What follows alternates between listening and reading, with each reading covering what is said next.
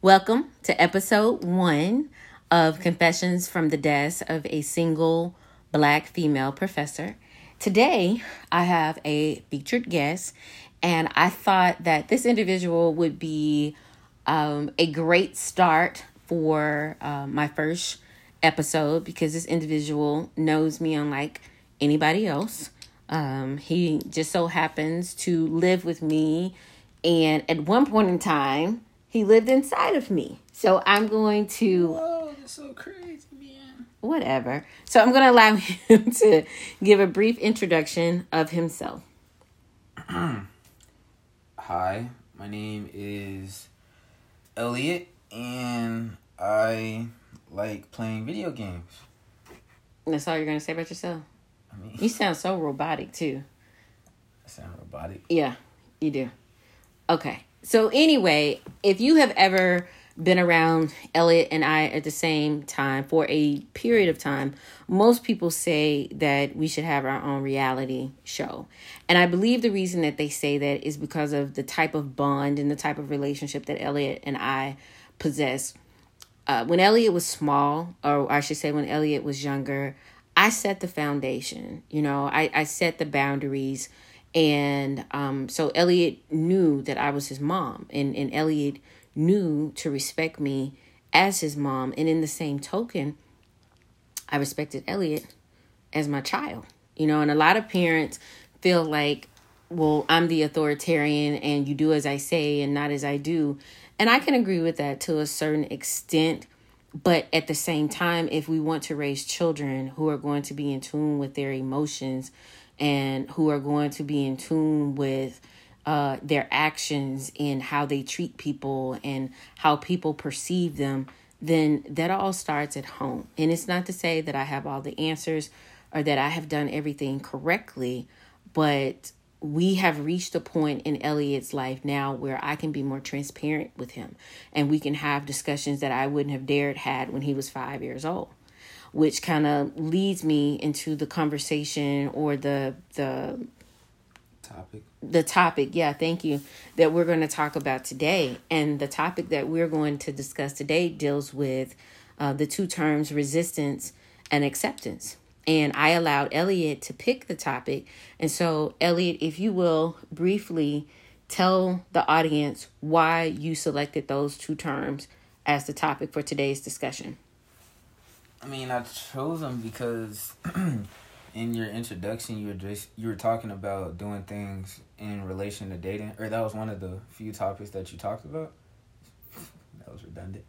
very But- much so but i wasn't going to say anything so just keep rolling Okay. But that was one of the things that you mentioned, so why not narrow it down a little bit more so you could talk about resistance and acceptance in its relation to dating. So Okay, so you were thinking of dating in regards to resistance and acceptance. Did I did I understand you correctly? Okay. So let me ask you this: When you think of um, resistance and acceptance in relation to dating, in relation to me being your mom, how do you correlate the two? How how or maybe I need to rephrase that or or or just change it altogether. So I'm gonna say it this way um, as your mom, how do you feel I display uh, resistance and acceptance when it comes to dating? Well, when it comes to resistance, uh, I think this can apply to anybody, but you have a certain, uh, not always, and not necessarily anybody, but you have a certain criteria that a guy has to meet in order for you to start talking to them. And so, in a in a way, that's resistance because you're not allowing yourself to talk to this one person because they don't meet the criteria or they don't meet the um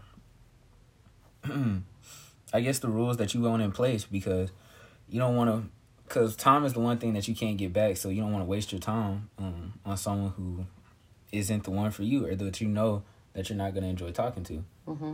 and then when it comes to acceptance for y- in relation to you i think acceptance is when you allow yourself to um just let your guard down and be open to having this relationship with a person and open to um just letting them see the person who you are behind this i don't want to say facade but behind this demeanor because mm, you carry yourself a different way than, in public than you do in private. So Okay, so so do you feel that I have a representative or that I present a facade to people? Men Um, in, in particular, since we're talking about dating. Um. Yes, but it's not intentional And what do you mean? because on a very superficial and surface level, you just display this person or this woman who's self sufficient. Um, she lives in an apartment. She's raising a son, and things of that nature. And so, the reason I say it's not intentional is because you don't wear your heart on your sleeve, um, which means like you just don't make it seem like you actually deal with things that are going on, like in relation to let's say mental health, um, physical health, or things like that. Not saying you're unhealthy or anything like that. I'm just saying. EJ, I am so confused right now. What? So, What's confusing about that? because you mentioned superficial. Are you referring to Surface. so when you say from the surface, I come across as what? You come across as a person who's who doesn't seem like she needs a man. I guess since we're talking about dating. Oh, okay, okay, okay. You had me confused there for a minute. So I, I can I can agree with you to a certain degree on that. I, I can I can see where you're coming from, even though I disagree with it because it's not that I don't need a man at all, but that is a defense mechanism that most people see when they see me. So it's not a facade, it's not a representative. It's what I have to do in order to survive. And that that's anybody. You know, you, you think about um a chameleon, how um the colors change depending on the environment to blend in and that's a defense mechanism. You know, does that mean that the chameleon is is afraid? No, the chameleon is doing what he or she has to do in order to survive. So that's how I view it with myself. I don't have a representative or or I don't um portray this type of facade, but as you said, I don't wear my my my feelings or my emotions um on my sleeve. I just kind of move. I, I I operate. And when it comes to to dating, and some men may resist that. Some men may find that very resisting because I don't come across as needy. And the reason I don't come across as needy is because I take pride. I actually enjoy being able to take care of my son, take well you, take care of you and to take care of myself. That doesn't mean that I don't need a man. That doesn't mean that I don't want a man. And and I have to deal with that quite often. And I'm not going to get into my personal life too much, but in my in in the current situation, that that that's an issue because I don't come across as being needy. So my philosophy with that is I don't need you, but I need you. And what I mean by that is because I am so self sufficient, I'm not the type of woman that every time you turn around, I'm saying, hey, I need you to pay this, I need you to do this, I need you to do that. But I need you to understand this, EJ. What do I always say? What is what? Not free? Uh, um, p- potential. I ain't said, Oh, you said I ain't potential. said sh- nothing about shit uh, regarding potential. Well, basically, yeah, I, I said, since you forgot, nothing in life. oh, nothing in life is free. Okay. Right. So nothing in life is free. And when I refer to I don't need you, but I need you, is if something happens, if I hit rock bottom or life deals me a crazy deck during one year or during a season or during a couple of months, I need you to have my back without me having to be worried about that. And that causes a problem for some men. I, I, I don't quite understand why, but um, it causes an issue. And so when I think about acceptance and resistance in regards to dating, I can be honest. I have done more resisting than I have been accepting of men because even when it comes across to a man that I'm accepting, in my mind, I already know that I'm resisting because nine times out of ten, I know, I'm gonna say nine and a half out of ten, I know if that situation or whatever relationship situation is going to last. with that guy. But to the guy, it may come across when I just, you know, wake up one day and say, you know, can you please leave me the fuck alone? And that's where the bluntness comes in. And, and they're like, well, what did I do? And they think, you know, okay, she's resistant. When in fact, I had already told myself, this is not to work for me anyway.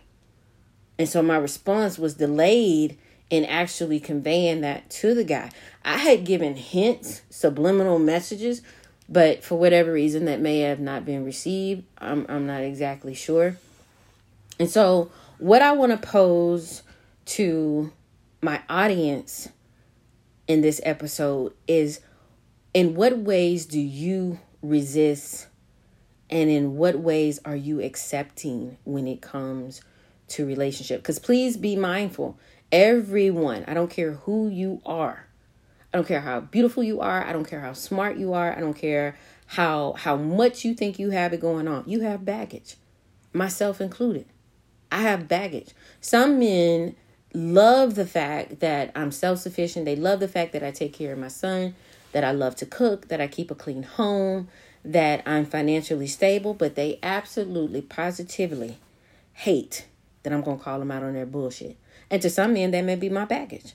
I don't know uh, to some men, the relationship that I have with my, my son, which is not compromising, may be a part of my baggage because they didn't have that relationship with their mother and they don't understand that it's not about putting my son on some type of pedestal, but I'm setting the foundation for my son for when he leaves my nest and then he goes off into the world, he'll have an expectation he'll have a set of values for what type of woman works for him. So, Elliot, I want to thank you for being my first featured guest. I have enjoyed having you. I have enjoyed you giving me your insight on um, how you view resistance and acceptance in uh, in relation to dating. Yep. Um, you are 15. You're um, going into the 10th grade. You are a rising sophomore. And um, quickly tell me, what'd you say? you had to say all that about it. Well, what is the truth? So, I mean, yeah. um, quickly, I want you to tell me because you you are just you know getting into the whole, um, you know, being in tune with your emotions and and um, you know opening up to to to dating and and and being vulnerable um, how do you think? And and before I say this, please understand that your response at 15 is going to be totally different than it is at 20, than it is at 30, than it is at 40, 50, and so forth. 60, 70, 80, okay. 90, 90, 100. Let me know when you finish. Okay. So, anyway, back to what I was saying. How do you feel those two terms relate to your dating or or or you getting involved in dating at this point in your life? Man, that's circumstantial, in my opinion. Okay. Because no every two person is the same. No every two person. Okay. Yeah. Okay. You know what? I'm I, I'm sorry. This is I'm I'm gonna I'm gonna step away from teacher mode or professor mode or instructor mode or whatever. This is a podcast and so I'm not gonna correct you. The damage right? is already done. Well, Mom. I'm sorry. Forgive me. Okay, every every person is not the same. Is, is that better? Mm-hmm. All right. So I say circumstantial because every person is not the same. And so, with that being said, you're big on the whole theory of um, having love languages. And so, let's say for the different love languages you interact, they express their emotions differently. So, for a person who likes to spend for a person whose love language is physical touch, they may not touch you or hug you as much, and that may express resistance, or they may be fully open to touching you. Maybe um maybe a little kiss, you know what I'm saying? Maybe, maybe a little rub on the head, you know. And so that's one way. Then another love language could be, let's say, words of affirmation. Person may be very standoffish, and they may um, conceal how they feel because they've been broke heartbroken before and so they don't want to start saying all this stuff and things don't tend to work out and vice versa so. oh so let me make sure let me recap so you're saying an individual whose love language is physical touch may meet someone whose love language is not necessarily physical touch because of external factors or they may not be as open to being as touchy feely not because they're necessarily resisting it's just because of some underlying issue that is unbeknownst to the individual that they are trying to date. Yeah, and the and the same thing for words of affirmation. Doesn't mean that you don't actually think she's beautiful. It doesn't mean that you don't actually think that you know uh the outfit is is is nice. It's just that from previous experience you may have tried to display that and that just didn't work the, the individual didn't receive it so i'm gonna wrap up and i'm gonna end on that note because that's one way to look at it you know I I have had several experiences similar to what for what you're saying. Um, so I wasn't raised in a household where we were very touchy feely, where we were very expressive. I knew my mother and my father that they loved us. Uh, I knew my siblings loved me and I loved them. However, we just were not that type of family that we hugged and we kissed and did all of that. And so it was this one guy that I dated years ago. Story time? Elliot anyway. So yeah, I guess you could say you want to sit Indian style, but anywho, so it was this one guy that I dated, and um, he would come in, he would call and say, "Hey, we know I'm on my way over," and he would come in, and let's just say I was in the kitchen cooking at the time. And he would walk in and I would say, Hey, babe. And I would continue cooking. And so one day he said to me, he was like, if you don't want me here, then just tell me you don't want me here. And I said, what are you talking about? I do want you here. You know, I enjoy you being here. And he said, every time that I come in, Edwina, you never stop what you're doing and, you know, greet me, hug me, kiss me, and make me feel like you want me in your presence. For the first time, I had never thought about that because my mind was wired on how it was growing up. That's just not something that we did. So it wasn't that I didn't enjoy him being there. It wasn't that I I didn't want him around me. It just never clicked in my head that that was an issue. And so he helped me to rectify that and to start paying attention to what my partner's love languages are and and we all have more than one. And so whenever in which it hasn't been often because my love life has been pretty shitty over the years. But anyway that's a whole nother podcast. Hell that's a whole nother series. But after that situation it has made me more conscious to ask and to um to ask men what their love languages are as well as take it a step further and say hey let's take the love language test so that way, at least he is conscious and he's not trying to put me in a box and do things for me that he did for a woman previously, and the same thing for me. Um, I ask that um, you think about what you accept and what you resist in your relationships. And until next time, thanks again, Elliot, for being on the show, or I should say on the podcast.